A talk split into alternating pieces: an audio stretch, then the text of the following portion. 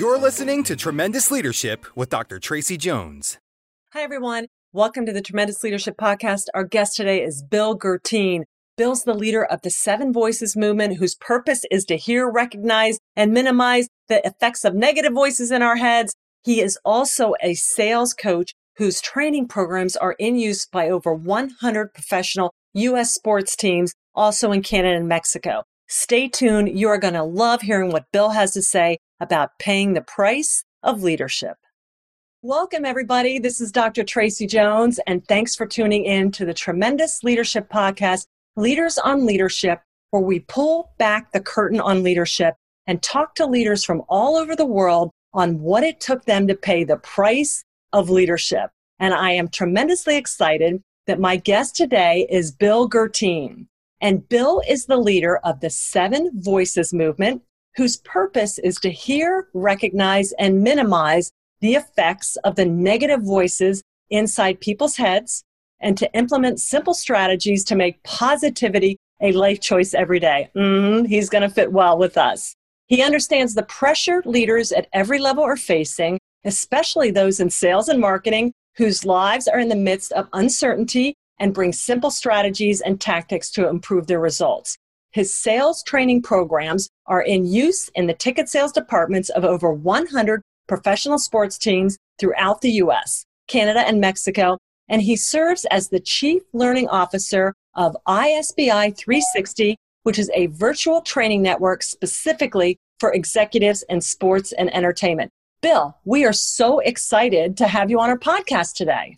Tracy, I couldn't be more excited to be here. And gosh, my bio sounded way too long. So thank you for through that. I know. I love that, that your background because I like to give the context for our listeners of what field are they educational leaders? Are they military leaders? And so you got that sales flavor in a particular industry. So, I mean, I think context is very important for leaders because I work in a lot of different industries and that helps me understand it. So, thank you, Bill. My pleasure for our listeners, Bill and I connected through the C Suite Network, and you guys have heard a lot about me talking about that. A couple months ago, I joined this tremendous peer to peer group and have just had a phenomenal time meeting wonderful people, and Bill is absolutely one of them. So, Bill, we're going to talk because you love talking about hearing uh, the pressures that leaders are facing. And especially you're dealing with clients and customers that are in an industry that has really been hit hard by what's been going on with all the crises and the pandemic and uncertainty in the world. And my father was quite passionate about leadership, and he wrote a speech called The Price of Leadership many, many decades ago. And he unpacks the four things that leaders have to pay if they truly are going to be called leaders. And so I want to unpack each one of those with you today and get your input on how you've seen the price of leadership played out in your life. Are you ready? I am ready. Excellent. Well, the first thing that my father talked about was loneliness. And we've all heard that statement, you know, it's lonely at the top. But can you tell me, Bill, what loneliness meant for you at different times in your life? And maybe for our listeners out there that might be in a season of loneliness, maybe some input as far as how you combat loneliness. I've blazed a trail several different times, as most entrepreneurs do, but I think the time I have felt the loneliest has really been over the last six months. Within the sports industry, we have seen an entire layer of leadership have to do something else. Mm. had to move on, and many of them with dozens of years of experience within the industry because there is no money left to be able to afford them because we can no longer have people in stands most often. Yes. They've had to go on to do something else. There has never been a time, maybe in sports or otherwise, where it has been more difficult to be a leader than it is to be a subordinate in today's world. You don't know what to do next. And so as we've gone as leaders and, and people have had to, they have to answer the questions, well, what should we do now, boss? Well, what's next, boss? And there's no answers. Mm-hmm. And so what's happened is many of the people that I've come to know and respect in this industry have had to either been laid off, furloughed, or have to find some other industry in which to go. And so I find myself on this island currently with a lot of my other peers that is simply waiting, waiting mm-hmm. for some sort of sign to where we'll move. I feel as though my career has almost been hit, press pause.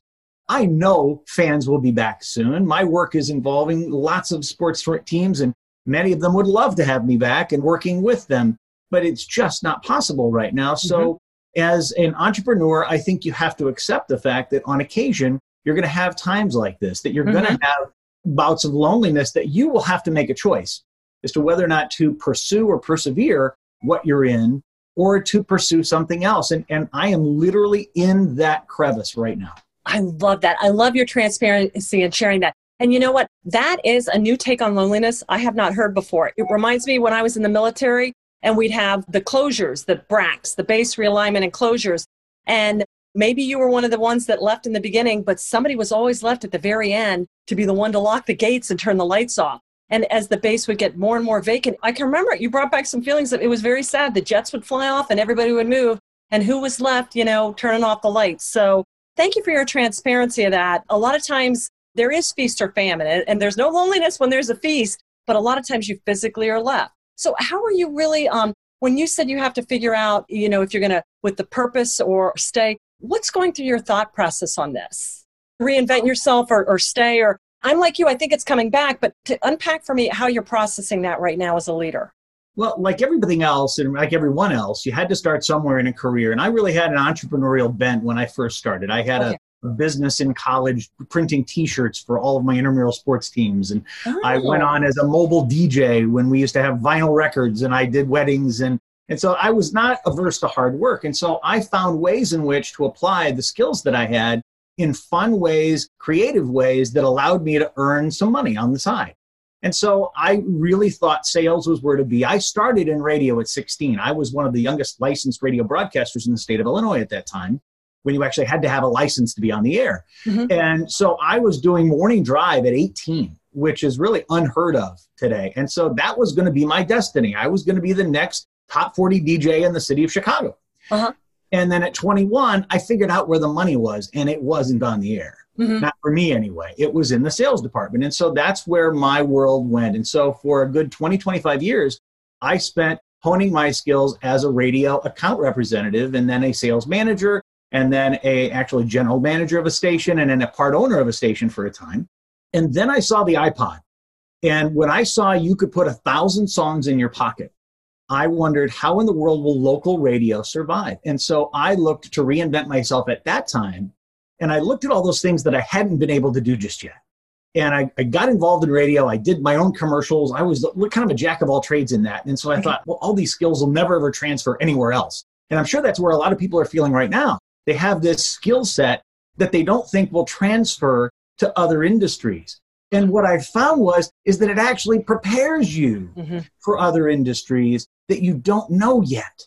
And so what I found was is that I had this bent to be a public speaker. That's what I really wanted. And I suppose I was doing that on the radio and in my mm-hmm. DJ days, but you know, it wasn't the same. So I was wanting to do public seminars and I wanted to be an author, a published author. And I thought, wow, it would be really cool to work in sports too. And so I had all these things kind of jumbling around for a few years. And, and I got the opportunity to do a three session seminar for a local bank on a customer service program that they wanted to train. And so that was my first opportunity. And about six months later, I went back to the bank president and said, Boy, I'd really like to do this some more because this was really fun. And he looked at me and said, Bill, I can't believe you're telling me this. As I thought you'd never ask. This is your this is what you were meant to do.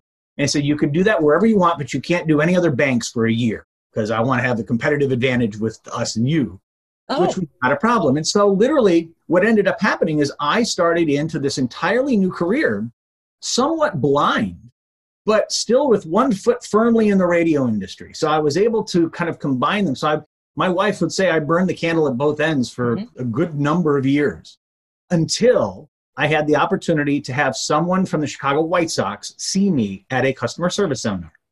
And he walked up to me and he's a very, very good friend today. And he said, Man, you've got some really good energy. You know, there are people that go around the country training ticket sales departments. I'll bet you'd be really good at that. And for me, it was like, I had no idea. And so once again, it was this transition into something I didn't know I was preparing myself for, but it opened up to me.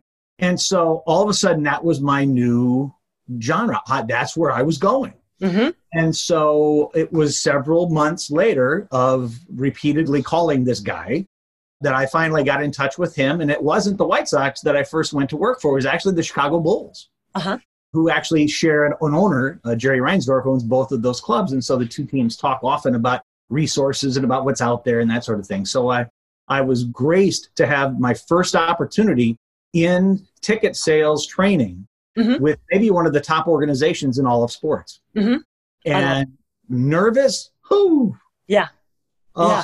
My knees were knocking. And I came up to the door and there was, you know, I got, I was pretty good about getting it all ready. They had given me some materials. I was going to use some of the stuff that I had used in radio, training my sales reps. I was uh-huh. very confident it was going to work really well. But as you're driving into a place like the Bulls Stadium, the United Center, you start to begin to doubt yourself a little. Yes. And, wow. Uh, and I park wow. my car and I walk up, and before I go in, here's the Jordan statue, which is this iconic thing that most people have seen either on television or in person. And you think, wow, how am I going to measure up? There's a phrase that's being used right now fairly often. It's called imposter syndrome. Uh-huh where people feel as though they're really not qualified to do what they're about to do, but they're going to do it anyway. Interesting. Right.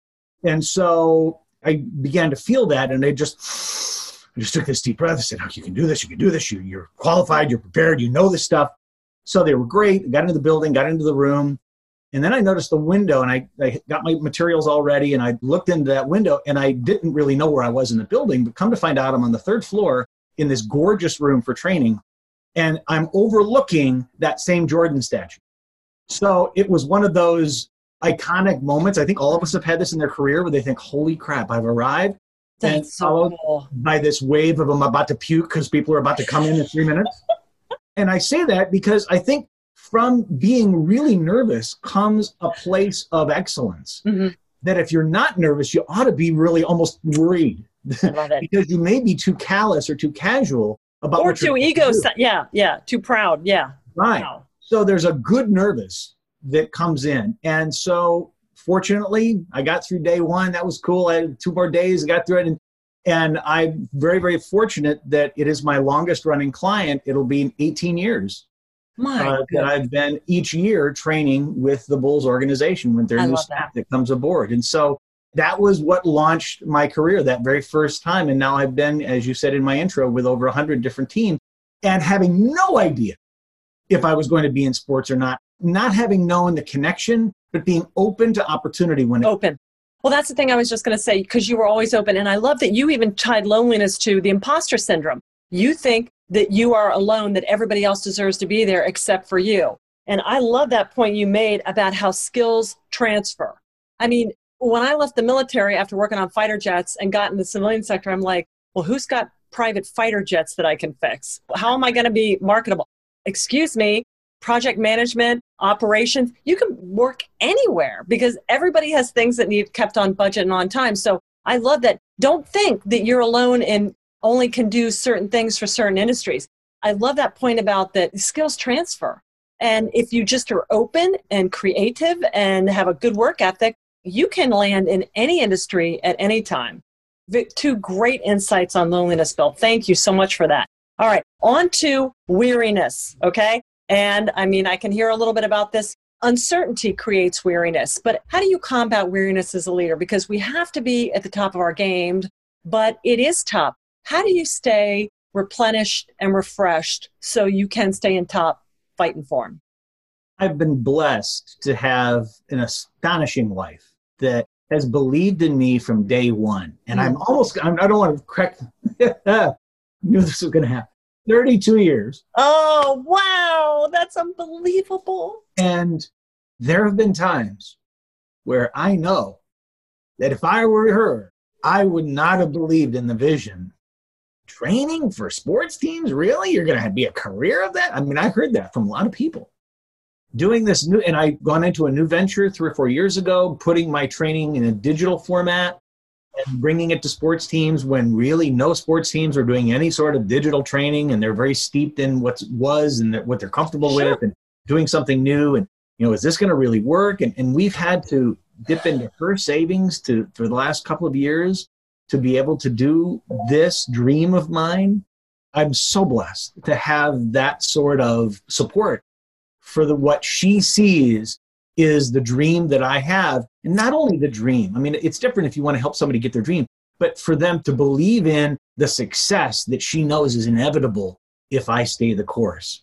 And so she has done without. She has done what she needed to do to allow me to continue to work really, really hard at this with the few partners that I have. And so the weariness that I have is so much less of a burden knowing that I have that support behind me. Oh, and oh gosh, what yes. a blessing it is. Well, that is. And my mom was the same with my dad. And I'm new to the whole marriage thing. I just got married nine months ago, and he's already blessing me with supporting me in everything I do. And I'm like, man, life's so much better when you have somebody by your side oh. to help shoulder the load. I get it. I get it. I mean, I've also seen it done wrong. I've had it done wrong. But when you get somebody that really sees what you don't even see in yourself, yeah. that's unbelievable. I have been very weary the last few years. Yes. It has been a much harder road for me than I had expected. Okay. At this point in my career, I had really expected to have some things start to pay off. And okay. what I've chosen is not one of those things you can easily sell off like a company with the assets and such or anything like that. It's been just kind of me. Mm-hmm. And this other smaller company, there's not enough assets there to really even think about that yet. So right. her belief in me and, and being the rock that I've needed has allowed me to be okay with being weary because I know that the end is coming and, and there's somebody that believes in the work I'm doing. Well, I love that. And thank you for being transparent with that, Bill. I think people assume when you get to stages like us in life, oh, everything's just on autopilot and the, you're rolling in the dough. And I know my dad worked up until his very last breath on this earth, calling people, pushing books, booking people. And thank you for sharing that. Oftentimes we're in the wilderness as part of the journey, but that's okay too. We're not always in the land of plenty and manna and honey. Sometimes we're we're just still wondering when it's all going to come together. And you got to keep the faith. And I, well, somebody said faith, friends, and family are what get you through it. So I'm thankful you have that. Thank you. I appreciate yeah. it. Weariness. Okay, so loneliness, weariness. The next thing my dad talked about was abandonment. And I think sometimes, especially because you said you're a dog rescuer, we hear about abandonment or fear of abandonment. It kind of has a negative connotation.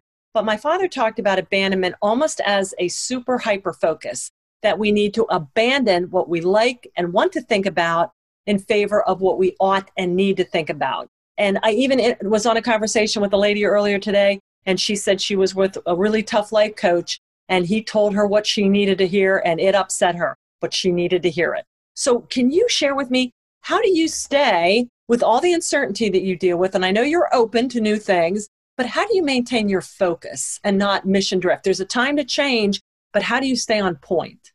If someone knows the secret to that, I would love to have someone tell me. There are several things that I love to do. It's very difficult for me to, to but I love designing stuff like this. Oh. Okay. This is just a one sheet. I just picked that up because I just happened to have it right here. But I like doing some things with PowerPoint and Canva and some of the other things that allow for a visual appealing sort of thing. I'm not the best at it. And I know somebody could do this thing three times faster with probably more expertise and more artistic ability than I do. But when I get this done, I say, man, look at this. This is shot. And it's, I know it's ego driven. I know it should be delegated to somebody else. I've been told that dozens of times. In radio, I actually had my staff keep me out of the broadcast studio because as sales manager, I would want to go in and, oh, hey, we just sold this commercial. Come on, I know exactly how this should be read. And I wanted to read it. And they said, no, you can't. In fact, when we upgraded our broadcast system, they did purposely did not teach me how to use it. So I couldn't go in and do the broadcast myself. I think any leader has to be able to a identify those things that get in the way of their success. I've heard it said, I wish I could do the attribution right, Tracy. So whoever came up with this, uh, forgive me, it's delegate everything but genius. Yeah. Beautiful. And to be able to recognize that which you don't have genius in and to have the guts to delegate it. Man. i think it is the mark of a, an exceptional leader and i struggle with that every single day. I do too because i'm like you. I like i'm an operations person. I'm a tinker i would get offered administrative support throughout my career. No thanks. I can do it all. You know i can do my podcast i can do my, my formulas all my mac but i shouldn't. I should be doing other things. So i'm Yeah, I'm not the only one. And when I do recognize it and I focus on that which I know will generate the most benefit from that time, yes, I recognize it instantly, thinking, man, why didn't I think of this in the first place? And so it's a lesson I continually learn, but it's one that I know your father would have appreciated hearing too, that we all struggle with it. Oh, and he had, I mean, he had so many different hobbies. And I think when you're an entrepreneur, you're naturally curious. And so, and you got these, this extra abundance gifting of creativity. So you're always like, well, well, I mean, when I got my PhD, it wasn't the coursework I was worried about. Coursework, schmorsework. I could go to course, I could take courses until the day I die. But it was landing on the one single thing that I was going to study. Because I, every time I'd read another paper, I'm like, crap, I should be studying this. I should be studying this. So it was really taught me stay on point. The rest of it, that that that just don't listen to. But I love that. I got to find out that delegate everything but genius. But how do you, you know, we're all a lot of us entrepreneurs, a lot of solopreneurs. Isn't it tough though, Bill, about, you know, because we all work 20 hour days, whether we should or not, but until you actually have the resources to be able to offload to somebody and delegate to, hey, I'd love to have somebody answer all my email, but right now that's not financially viable. So how do you get to that point where you say, hey, it's a hobby doing these cool little papers versus, hey, I'm getting burdened. Something's got to give. There's a couple of things that I have found to be very, very helpful in mm-hmm. being able to do that. One being a limited resource entrepreneur, and one like you that, that, that has the desire to know lots of things. Yes. Is that once you know there is some sort of deadline you have or a limit to the amount of time you have, to limit the input that you have of new things. Okay. And I find that most helpful within my inbox with email. Okay. I subscribe to like everything. It is FOMO times three for me when I'm trying to see what's new out there. What's everybody Okay, tell our listeners what FOMO is because I just heard uh-huh. that half an hour ago and it made me laugh. Tell them what it is. Fear of missing out. Right. FOMO. And we all got that. Well, what about this? What's this speaker doing? What's this podcaster doing? Tracy, this guy will host this. What? I just signed with this guy. Wait, should I sign? I'm sorry. Go on. Go on. But this is how it is. All day long, entrepreneurs, especially, are cursed with this need to know everything that's happening. And the real challenge with all of us is to shut off some of those screams that are coming from your inbox long enough for oh you to complete the genius that you've already started. Now, I would also say that in that same breath, there have been emails I've opened up that I'm saying, wow, that's a really good idea. I'm glad I opened that. Yes. And then yes. I go in this different direction. And so I look at every email with that potential. And yet, there is such a limit factor to that that your brain can only hold so much. Yep. And I do think it holds you back from achieving that genius that would only come out if you focus long enough to get it done. So I don't have a solution, but I would say the one thing I have seen more than anything else is that I'll go through waves of subscribing and then a wave of unsubscribing. Yeah. And I find that the most productive times I've had in my career have been at the times where I have had a much less of a stream of email that's come in and more of these ideas that are just clouding my brain from what I know I should be doing. Mm-hmm. Have you been able to strip down a lot of noise during the pandemic? Have well, you, you would able- think that would be a great thing, right? That you would see all kinds. Of, no, it's been worse because I've had all this time that I haven't been at a sports team. I'm thinking, oh, I should subscribe to this. Oh, I should subscribe to this because none of us have the answer. Everyone's. I'm trying to see from from a larger panel of people who might have the answer. Right. So I'm probably my own worst enemy when it comes to this, and maybe others that your listeners are now can, can relate to this, but I've broadened my spectrum of exposure during this time because I had the ability to. Mm-hmm. And now that I have things that must be done, what I'm finding is that I now must cull that down. Cull it down, right? Prune it down. Mm-hmm. And only, you know, I got to prune it to the points where it's only the stuff that I have to be able to do. Will I miss out on a couple of things? But if I don't get the other stuff done, there's far more damage that can be done. And so I have to keep my focus on that. Beautifully said. I love it. I'm going to get a I suffer from FOMO shirt for you and me. And everybody, I mean, no. But most people on this podcast say, to, And about 90% of people I interview are ADHD somewhere on the spectrum because we're just like frenetic at times and it's just how our brains are wired. So, but when we dial it in, we really dial it in. So yeah. for our leaders out there that are listening and they're like, ugh, they're overwhelmed, you can get there. And when you continue to dial in your purpose and your singularity, and right now you're kind of in that position because you're trying to figure out where to go next. Once you lock that in and you can direct all your resources towards that, it's off to the racetracks you go. So excellent. There are some good tools that you can use too. SaneBox, S A N E B O X, is one of those that allows you to park some emails and not have to deal with them right away and allows you to only filter the stuff that's truly important from the stuff that's not. Well, you said park it. And Laura, I interviewed Laura Di Benedetto yesterday, really a brilliant marketer. And she said that. She's like, her mind must be allowed to roam free and create. But she dwells on it and then she puts it in a parking lot. Mm-hmm. She has a folder where she just lets her mind pursue it because that's the fun for us. I like to think about what if I did study this?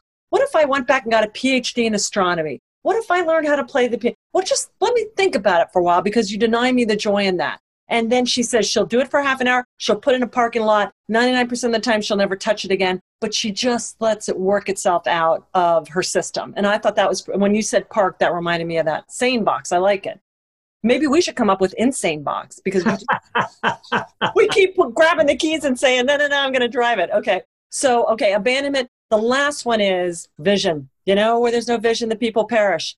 And I know we sit here and say, like, hey, we're works in progress, but obviously, Bill, you have been incredibly successful because you do have vision. And my dad talked about vision as nothing more than seeing what needs to be done and doing it. So, what is your definition of vision, and how do you get vision clarity and prevent vision blockage? Well, I think, I mean, I don't have the whole answer, but I have a part of it. And I think it's to pursue that which you have a strong knowledge of and can perhaps, because of that knowledge, take it a little deeper, wider than others may have. And not that you are going to reinvent something that's astonishing, but you'll do it just slightly better than others because of where you've been. And I'll give you an example of that. As the pandemic started to set in in March and April, we as speakers and trainers became unemployed. Mm-hmm. And essentially, for a time, unemployable because no one was doing anything. We had conferences that were booked months, years in advance. All that revenue went away. I wasn't part of that.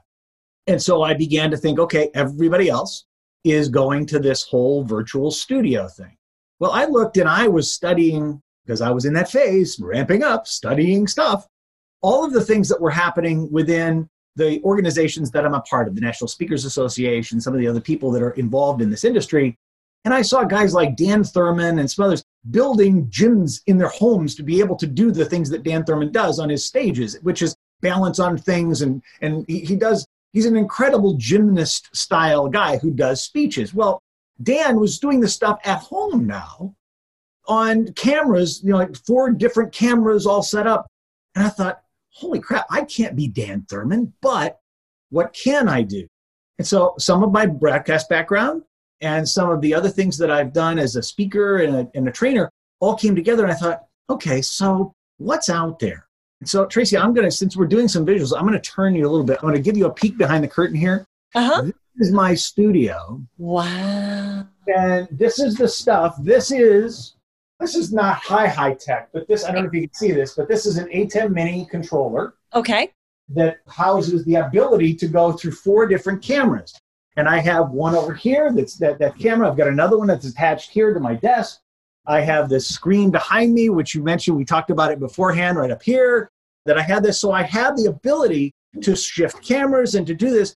I could be MSNBC in my own office right here. Man, wow. Uh, it took me more than 50 hours to figure out how.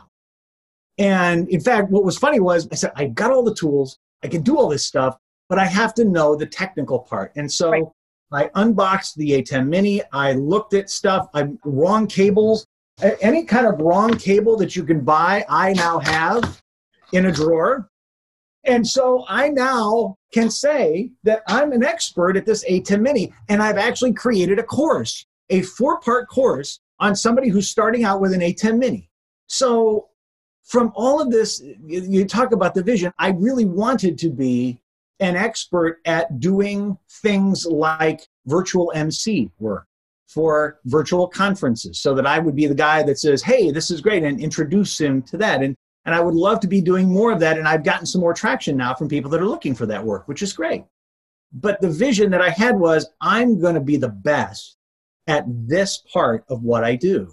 And so I think the vision is knowing you have the ability, but you have to push yourself just a little bit further than you know right now and take the time to do it. And that's what I did.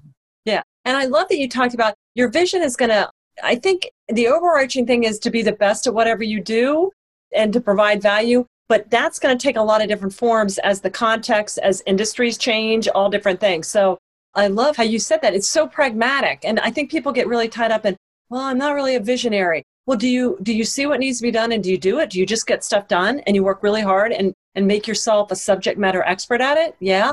Well, then then you are quite visionary. And I think people sell them so short. We think it's like a Steve Jobs or an Oprah or something kind of Mark Zuckerberg that, you know, but it's just seeing and keep working. So I love that definition of vision. Okay. So, Bill, what else leadership wise? You've unpacked a lot of stuff for us. What else do you want to share with our leaders? Tell me about this 800 pound gorilla thing I see over there, because that is, we've all used that term millions times. Tell me about that the interesting part was when I started my company 15 years ago, at transitioning out of radio and into doing this work with sports, all great ideas start in the shower. I am convinced of That's a good book title. it really is. You can write your memoirs. Yeah, I love it. And so I began thinking, all right, I want to help people become like the dominant players in the market, whatever they do. Whether I help people in radio or in marketing or in park district or wherever I do, I want to be able to help them be that. And so I thought, thinking, who's the dominant guy? So 800 pound gorilla thing came into my mind. And I think, gosh, that's kind of a euphemism. Well, and did the homework on it. Come to find out, that was a business term from the 50s. It, was actually, it is right. We use. I've heard it many times throughout my industries I've been in. And it's really to describe two different things. The most common is it's this problem in the room that no one wants to address. And then where it really came from was when the 50s, when media was set out to describe IBM or General Motors or right. companies that were very, very difficult to compete with. Right. They had the, the lion's share of the market. Yep. And so I thought, oh, that's it. So I ran out of the shower, dripped everywhere, but had to get a piece of paper so I could write this. And so literally my company was developed. The definition is the dominant player in any marketplace whose tactics and techniques result in an unfair share of the available business. And so I set out to become that person who would help others become the dominant player in whatever it is that they did. And I just spent way more time developing that in the sports world than anywhere else. I love it. I love it. That's it. where it is. I think you should change the word unfair because that has a negative connotation to tremendous share. A tremendous share. because you don't want to get like sued by the government where they break up monopolies and stuff like that because you're like, what is that? I forget that term. Anyhow, yeah breaking up monopolies and stuff like that. That's absolutely brilliant. Thank you so much. And where can people hear about this? Bill, how do people get in touch with you? Well, I'd love to have them reach out if they'd like bill at the800poundgorilla.com. They can reach me there. I also have a keynote that I developed from all of my work in sports that speaks to the voices that we are now hearing in our heads. Oh, yeah. We talked about that in the intro. Can you share more about that? With all of my work, with sports sales reps. And these are typically very young people, mostly coming right out of school. There's kind of a sexiness to come to work for a sports team. You get to see your name and the logo next to your name on the business card. And there's just a feeling of euphoria with that that's hard to describe. Mm-hmm. And yet people come in thinking it's going to be a very easy job. Well, you're making 80 to 100 calls a day to people, and you might talk to a dozen people. And if you're lucky, you're going to sell one of them. If you were a Division One athlete or you were very successful in school, that sounds a whole lot like failure every single day. And what I found was there were certain types of folks who did really, really well at this, and others that I thought had great potential that just did not measure up. They fell short and just fell off early. And as my studies started about these folks, I discovered seven specific things that people heard inside their heads those things that prevented them from becoming what they could truly be, whether it was sales or anything else. And so I created the seven voices in your head as a way to help people identify those voices that are holding them back. And it doesn't matter what you do. It could be sales, it could be marketing, it could be any, you could be a, a homemaker, whatever it is that you do. Oh, sure. Right. But those seven voices to identify them and ways in which to help minimize their effect and to replace them with some other voices that help lift you up and, and create more positivity. Information on that can be found at www.the number seven voices.com, the seven voices.com. Some Okay. examples of that. There's some videos on there and describes what it is in detail. Excellent. Is there a book associated with that or it's all online course content, Bill? Online course content, working on the book. Good. I like hearing this. Publisher, I, I like books too. Oh, that's awesome. Well, Bill, thank you so much. I mean, it has just been an absolute pleasure having you on here. For our listeners, we will have all the call out, all the website, all the links and stuff in the show notes down below. So please make sure link in with Bill, connect with Bill, get and check out the Seven Voices, the 800 pound gorilla. And to our tremendous listeners, if you like what you hear, please do us the honor of a five star rating on whatever platform you listen to. Like, share, and comment. We'd love to hear from you. Bill, thank you so much for all your great insights. This has been an absolute blast, my friend, and I have learned so much. Tracy, it's been my pleasure. Thank you so much for being a part of this. And we, I hope that I've been able to help your listeners just a little bit. I'm sure you have. And to our tremendous listeners, thanks so much for being a part of our tribe. We couldn't do it without you. Have a tremendous rest of the day. Thank you for listening to Tremendous Leadership with Dr. Tracy Jones. Find out more about Dr. Jones at www.tremendousleadership.com. If you've been ignited by something you heard in this episode, let us know by leaving a review for Tremendous Leadership wherever you listen to podcasts, or by sending us a message through www.tremendousleadership.com.